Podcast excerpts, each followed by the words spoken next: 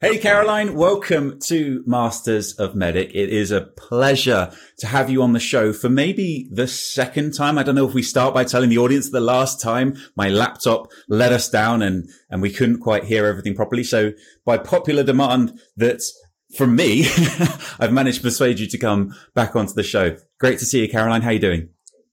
Awesome. Thank you. Um, I think it's great that the first time didn't work. There's the, there's the, the, the plan is perfect and there's a reason for it.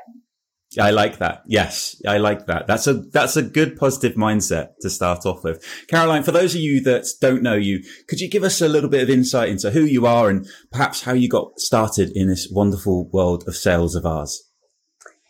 Oh goodness, I I started sales by accident, pretty much like everybody, I think.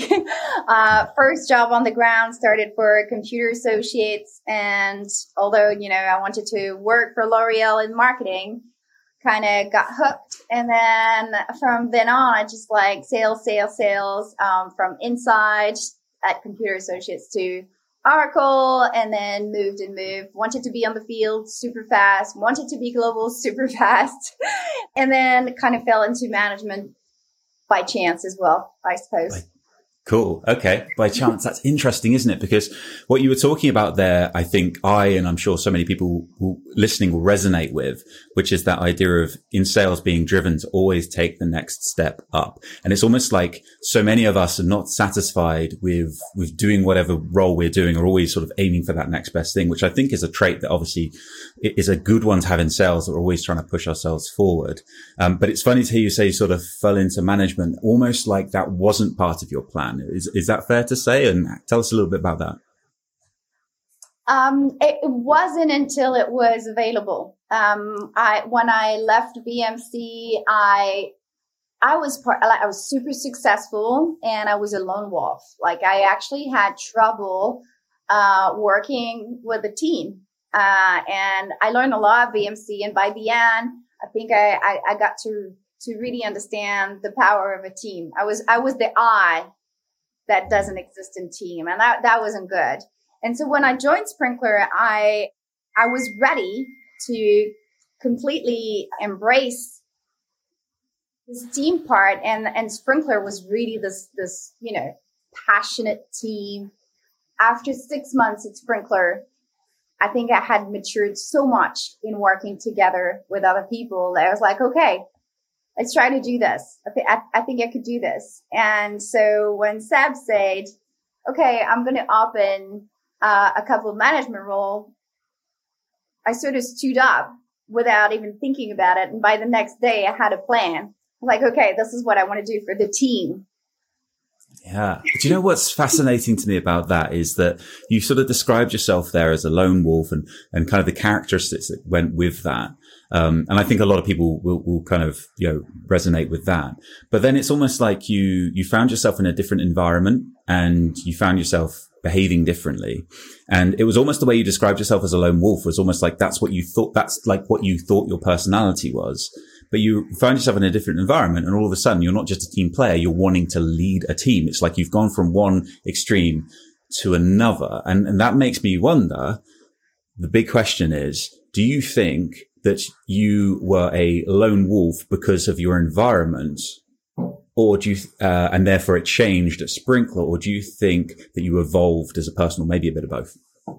Yeah, I think I think I didn't behave properly for a number of years. Like all I cared about was making my number and doubling it. So I wanted to overachieve. That that's what I cared about, and I, it's probably also the age. You know, like I was in my twenties, the ego, wanting to overachieve, recognition. So that that's really what I cared about. And I think the BMC team sort of helped me grow and mature.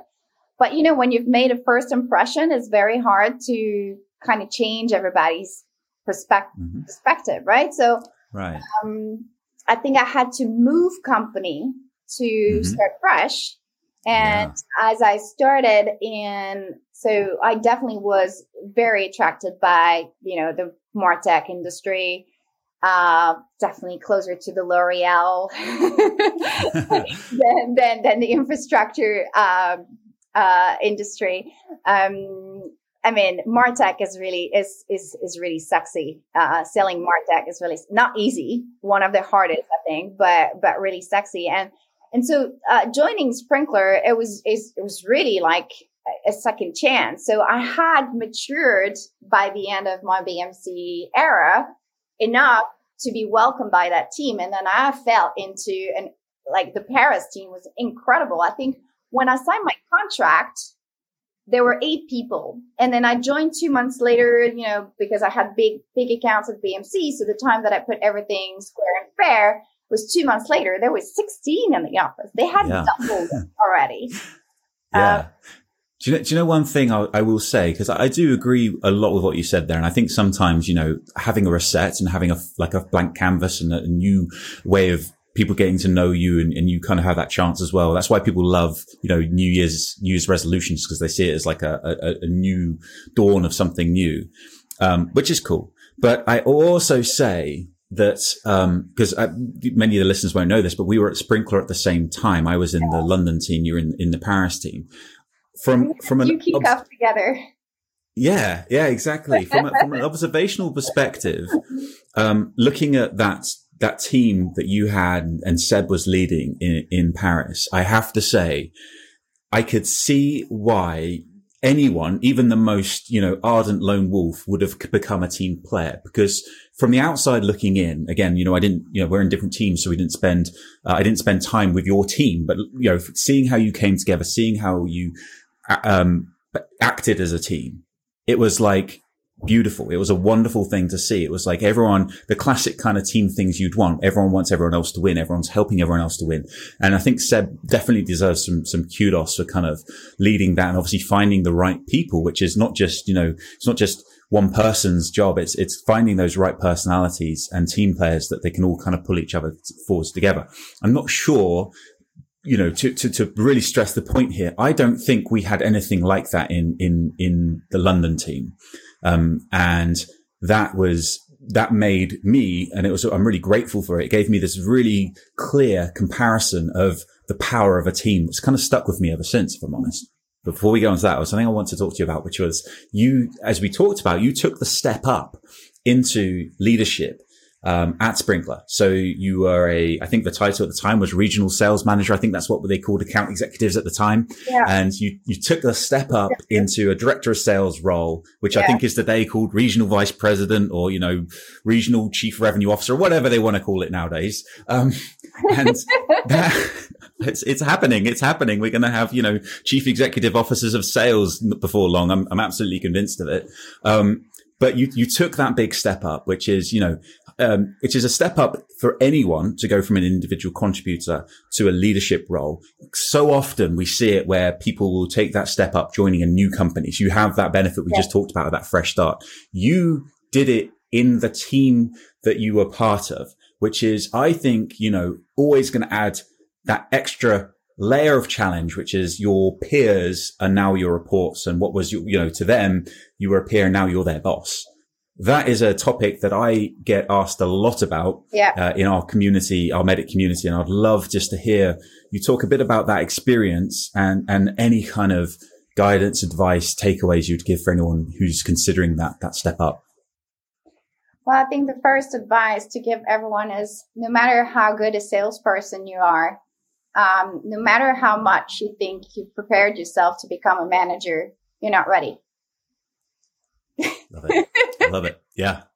Uh, you're not ready because there's no other way than being in it and, and just trying. So you can read all the books you want. It's just like, uh, I remember my dad telling me something It's like, when you're top performer, when you, when, when, when you have a, a, a person that you have to let go in your team, because, you know, uh, attitude or performance or any any type of issue, your top performers are going down a level.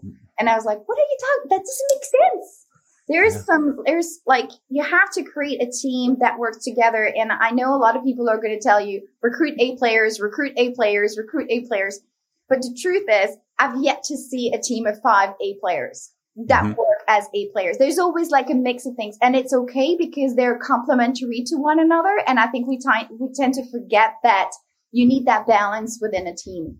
And the thing is, you can't find that balance until you've experienced it. Right. Yeah. Um, because people are people, they're personalities. They're not numbers. And to make it work, you need to know what they care about. You know, for someone trying to get the best out of me, talking to me about commission and things like that. Of course, I love money as much as the next person, but it didn't, it doesn't like motivate me. It, what, what motivates me is kind of whatever, you know, that thing inside, which is being the best version of myself for yeah. myself. And I think, you know, there could be somebody right next to me who is the complete opposite of that, who doesn't care about their own opinion, but they want to be seen by everyone else as number one and they want to be elevated and all that sort of stuff. So that I think is something we do, we don't do well enough in it. What, what do you think? Well, how did you, so you're talking a bit about there, really, I think it's really astute about kind of understanding what makes people tick almost and what sort of drives them. How did you get to understand those things in your team then? Well, so, so let's just go back for a second to me being promoted and I had no team.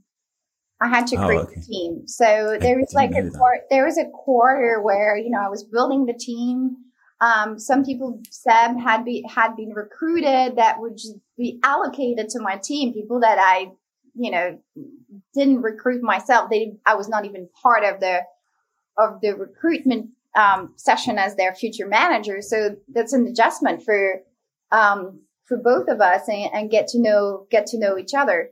Um, I think I think this is something that I learned along the way to kind of like nobody taught me be careful with that. But then at some point you kind of figure out, you know, it's like your kids, right?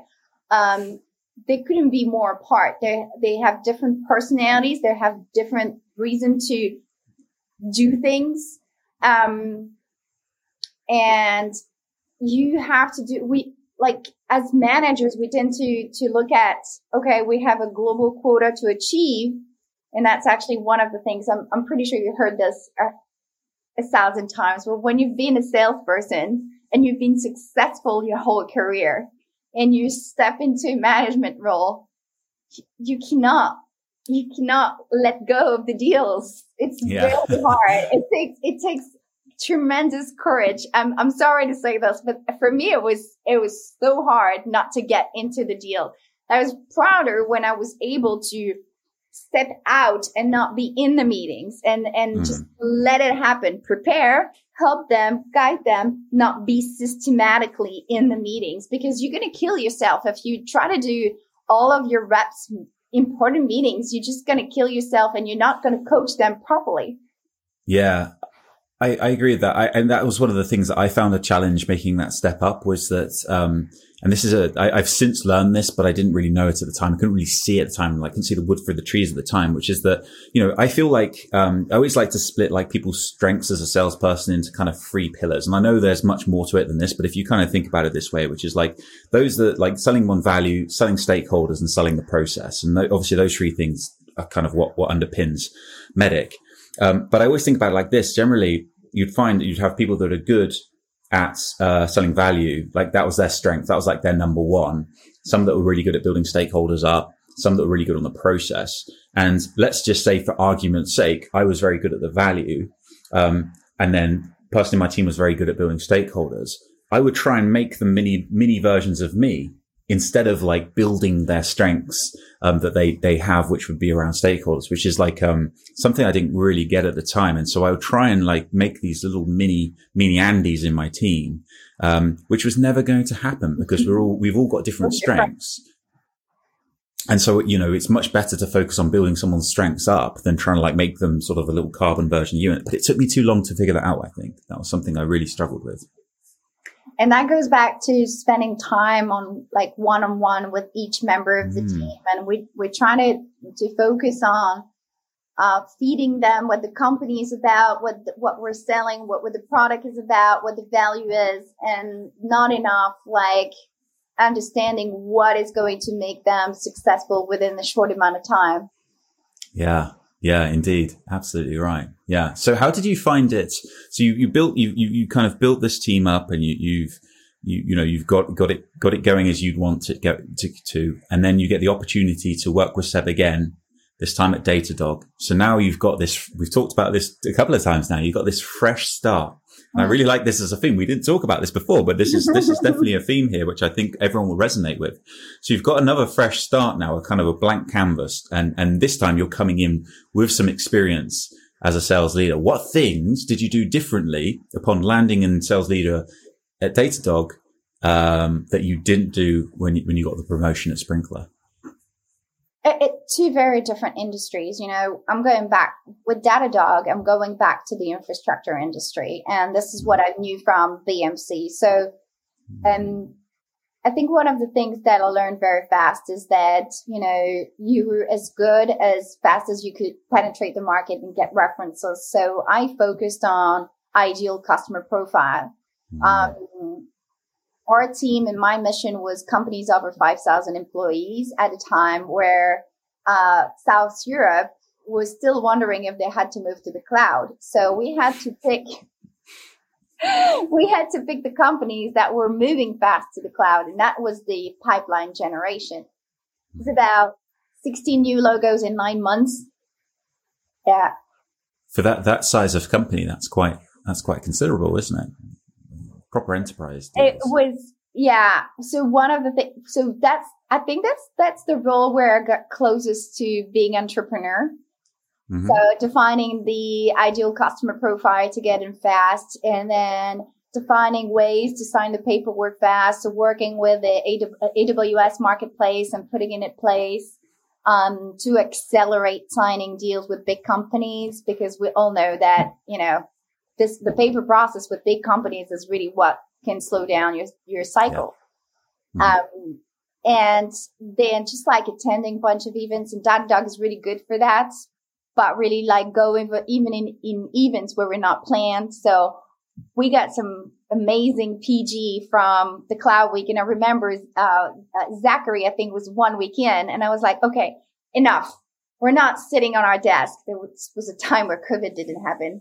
So let's not sit on our desk. This is boring uh, take your bag. We're going to the cloud week and we went to the cloud week and we had some amazing meeting. Can't tell which, which company uh, we had, but it was like literally grab the person, CTO, um, nail him at coffee and then got the meetings and they did some amazing deals, um, with that person afterwards. So I think it's just like, it's it's not so much what do you do differently. It's just like adapt to the company. Once once you figure out where you like you say where your strengths are, it's like mm-hmm. um, my strengths are definitely PG. You know, PG is is like it's it's been it's been my thing, and then mm-hmm. transforming. Um, um, I think once you know how to organize these things, so maybe P- PG pipeline ger- generation for everyone, uh, would assume people would know, but just just in case, just in um, case. And pipeline generation, that is, I think this was still off the record when we talked about this, is like pipeline generation that is not something you're going to qualify out. Basically, mm-hmm. targeted where you're going to have maximum uh, conversion, maximum return on time invested. Yeah, and and okay, let's dig into that a little bit because I I think this is a super interesting topic. Um, that it's a funny one really because uh, in my sort of world, um, of, of, MEDDIC, you know, pipeline generation is, is often considered something that's already happened. And I'm really like passionate that actually MEDDIC really does help contribute towards pipeline generation, particularly when we start to think about how we capture people's attention. We need to focus on like, you know, what pain we help them solve, the quantification of that pain and, you know, the value they get from solving it and how we do it kind of thing, which for me is, right slap bang in the middle of metrics implicate the pain and the decision criteria before you even start thinking about the personas who, of course, you know, who's your typical champion persona. And if you can, who's a typical economic buyer persona that you can talk to. So for me, it is very, very much a framework that does expand to that top of funnel side of things. But one thing you said there, you talked a bit about, um, you talked a bit about the a CTO that you'd met at CloudWorld. Um, and that was, that's obviously very much PG events, that kind of thing. And you talked about how you and your team had won, you know, got that person's attention over coffee and then it expanded to a deal. And then it sounds like it was kind of a land and expand and then many more deals, as I know is, is a big part of Datadog's strategy. So what you, the way you said that, and correct me if I'm wrong, but the way you said that was almost like you were kind of, you, your face lit up as you said it. And you were kind of, it was almost like all of the little things you did and your team did along the way worked out. And I think everyone has those deals. That CTO, like I fast forward that story, but to get that CTO, yeah. there was like, like you said, um, using the, the, the MIC of MEDDPICC is like understand yeah. what is this company's metrics? What are, what are, what are they heading for? What are, what's happening in their annual report? I talk about uh, um, ideal customer profile. Well, they just had signed a massive contract with AWS and we knew they were moving to the cloud and they would need a solution to monitor their infrastructure.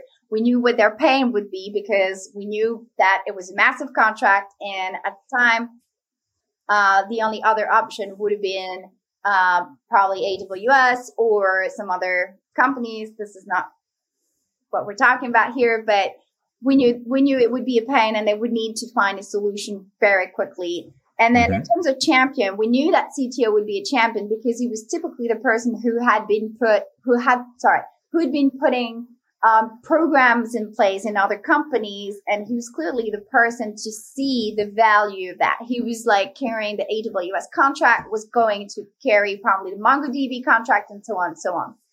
And so having like targeting that CTO was a bunch of pre-work from understanding that account was a target, understanding where we're a solution to potential pains that were coming in, having to educate them, educating the right person at the right level, um, and then sending that person a bunch of veto letter um, in writing and digital, and trying to call it to call his assistant. So when I got in front of him, and I remember Zachary looked at me like you're completely nuts, and I was like.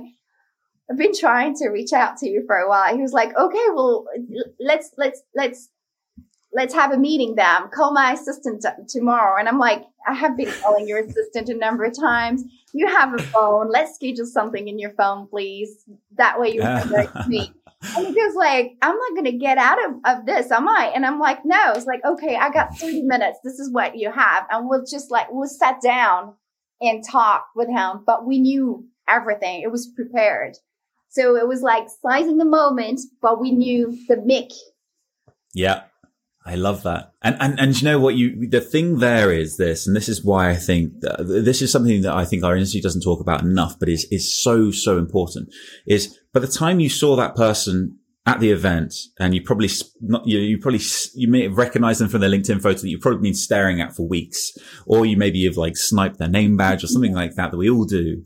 But, but the, the, the important thing was this. It wasn't that you spotted them, which is obviously an important factor, but what made you get that meeting, uh, many will say it was your perseverance.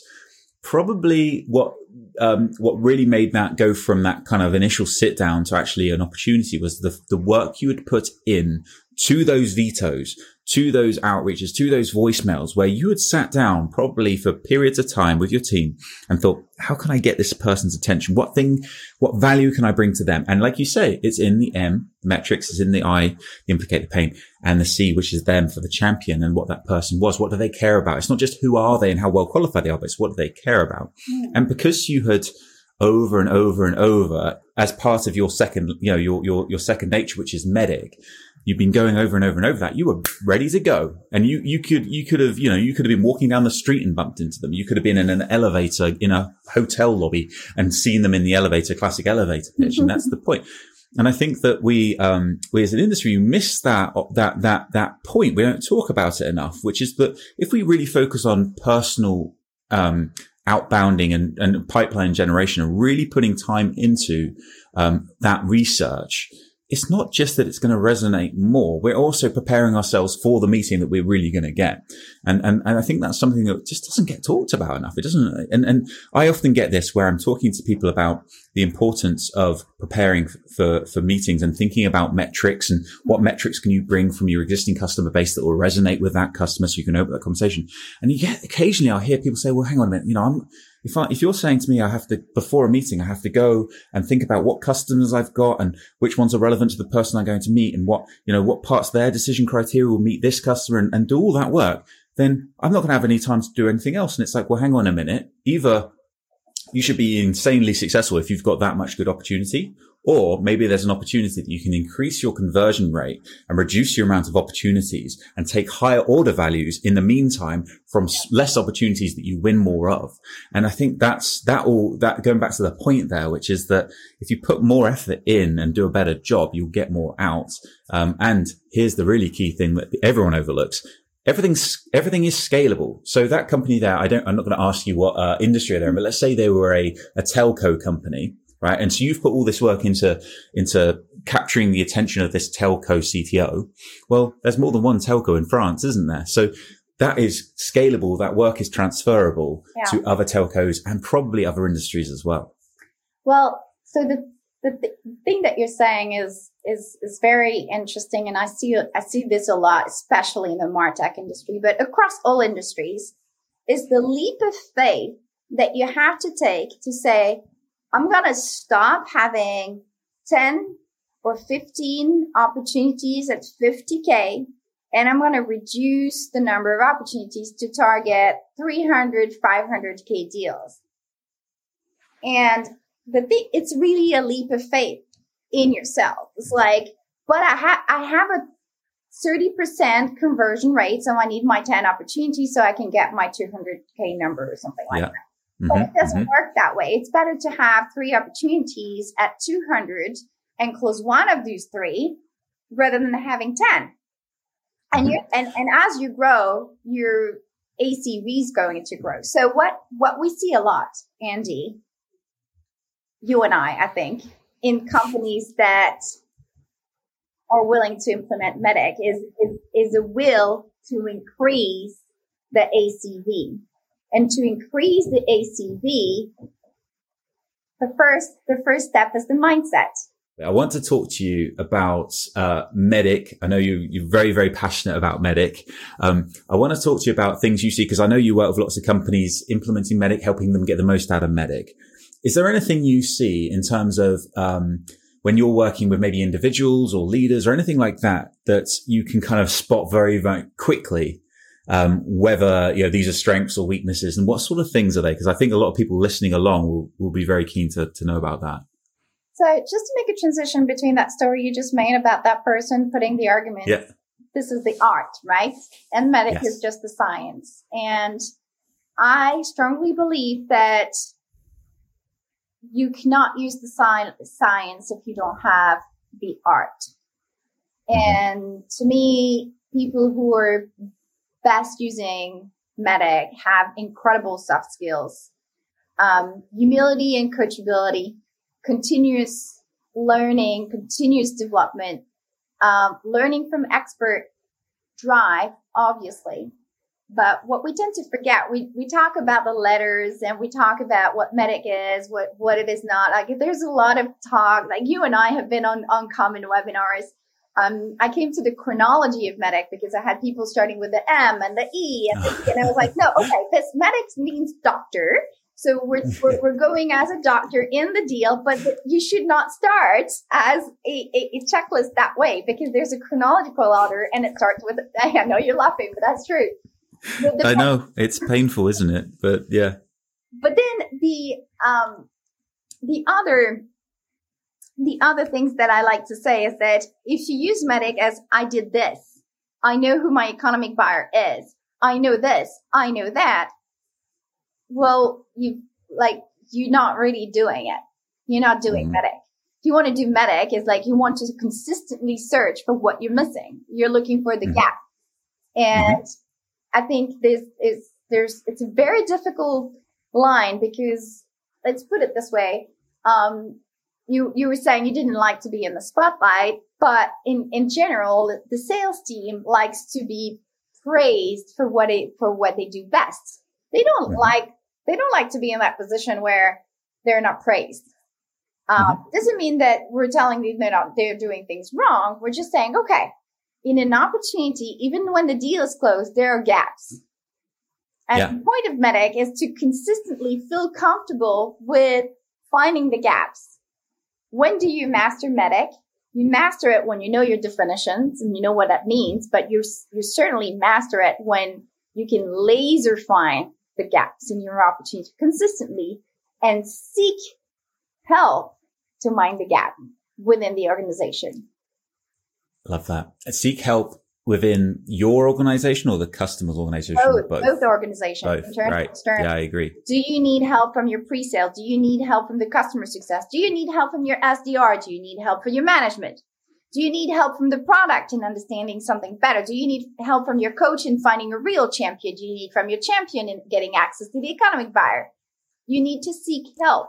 Use people yeah. as a team, a real team. Yeah.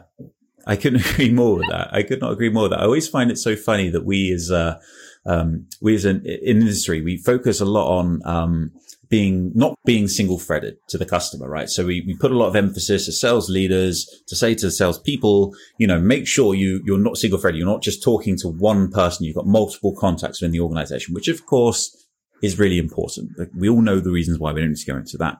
But one thing I always find funny is we never talk about the reverse of being single threaded. So generally speaking, most opportunities I see are, are reverse single thread. And by that, I mean, there's just one person talking to the entire customer's organization.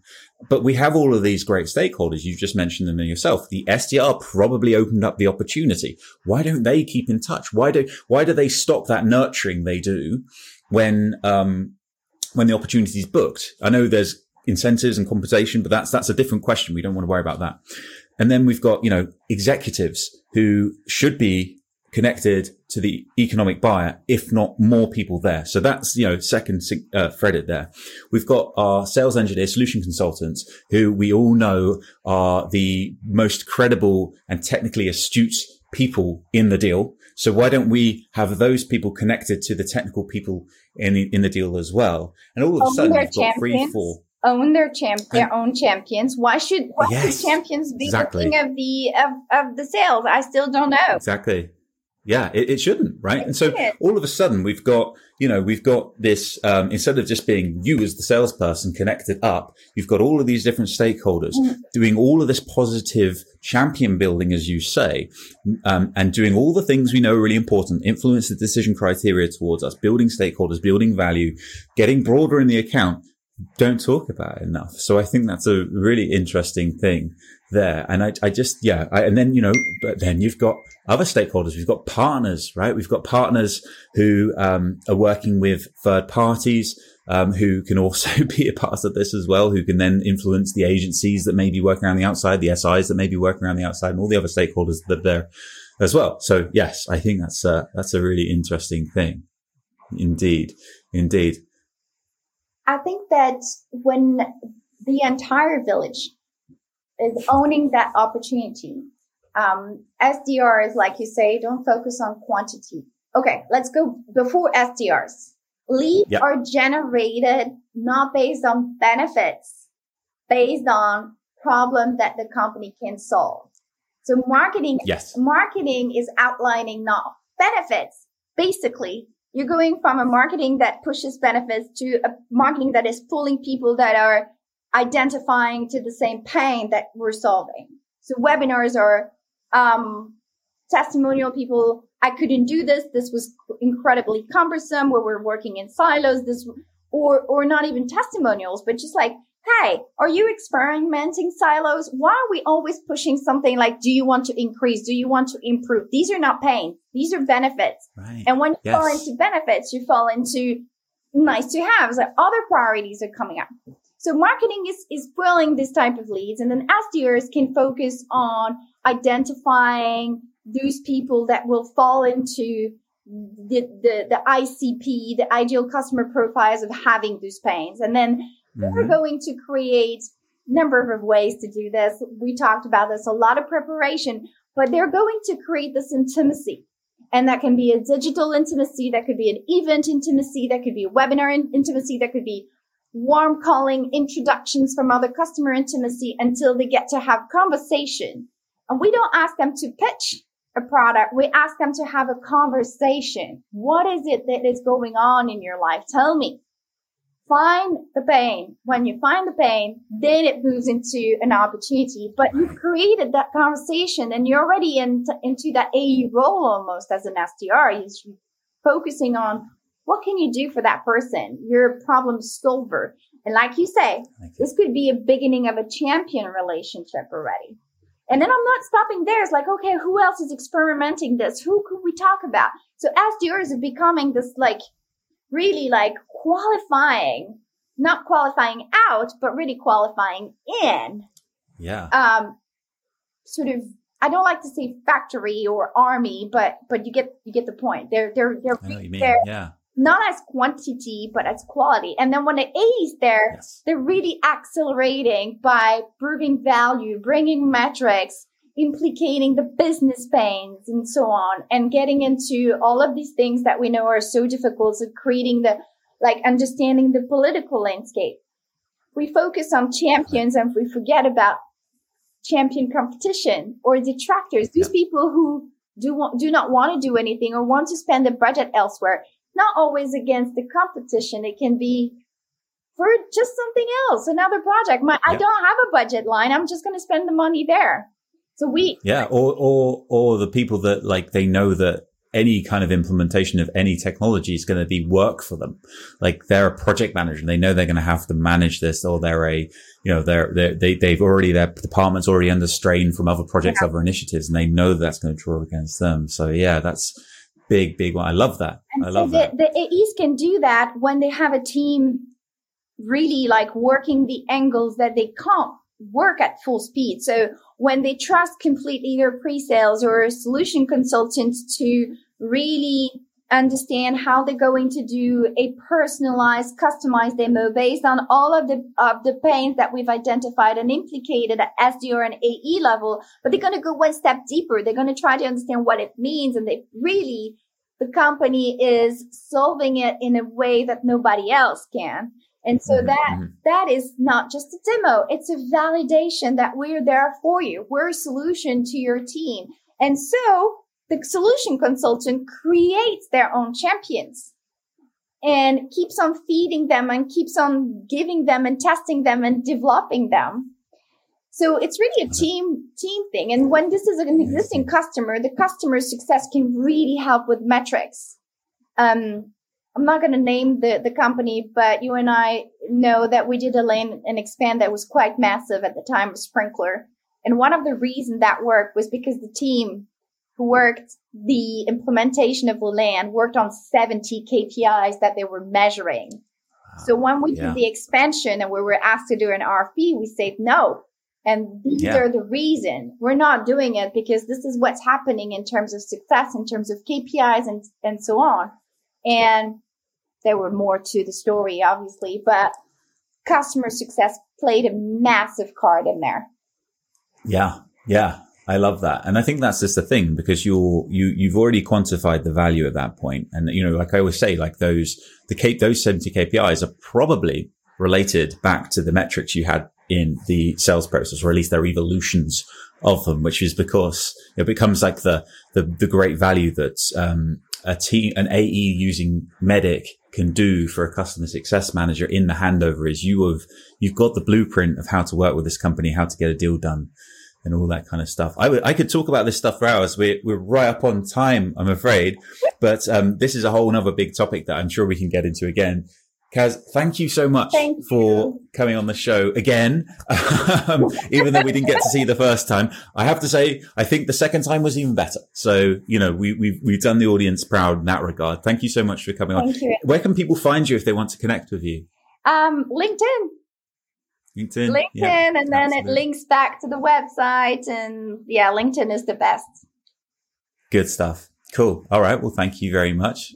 And um, we'll see you soon. Thanks, Caroline. Thank you, Andy.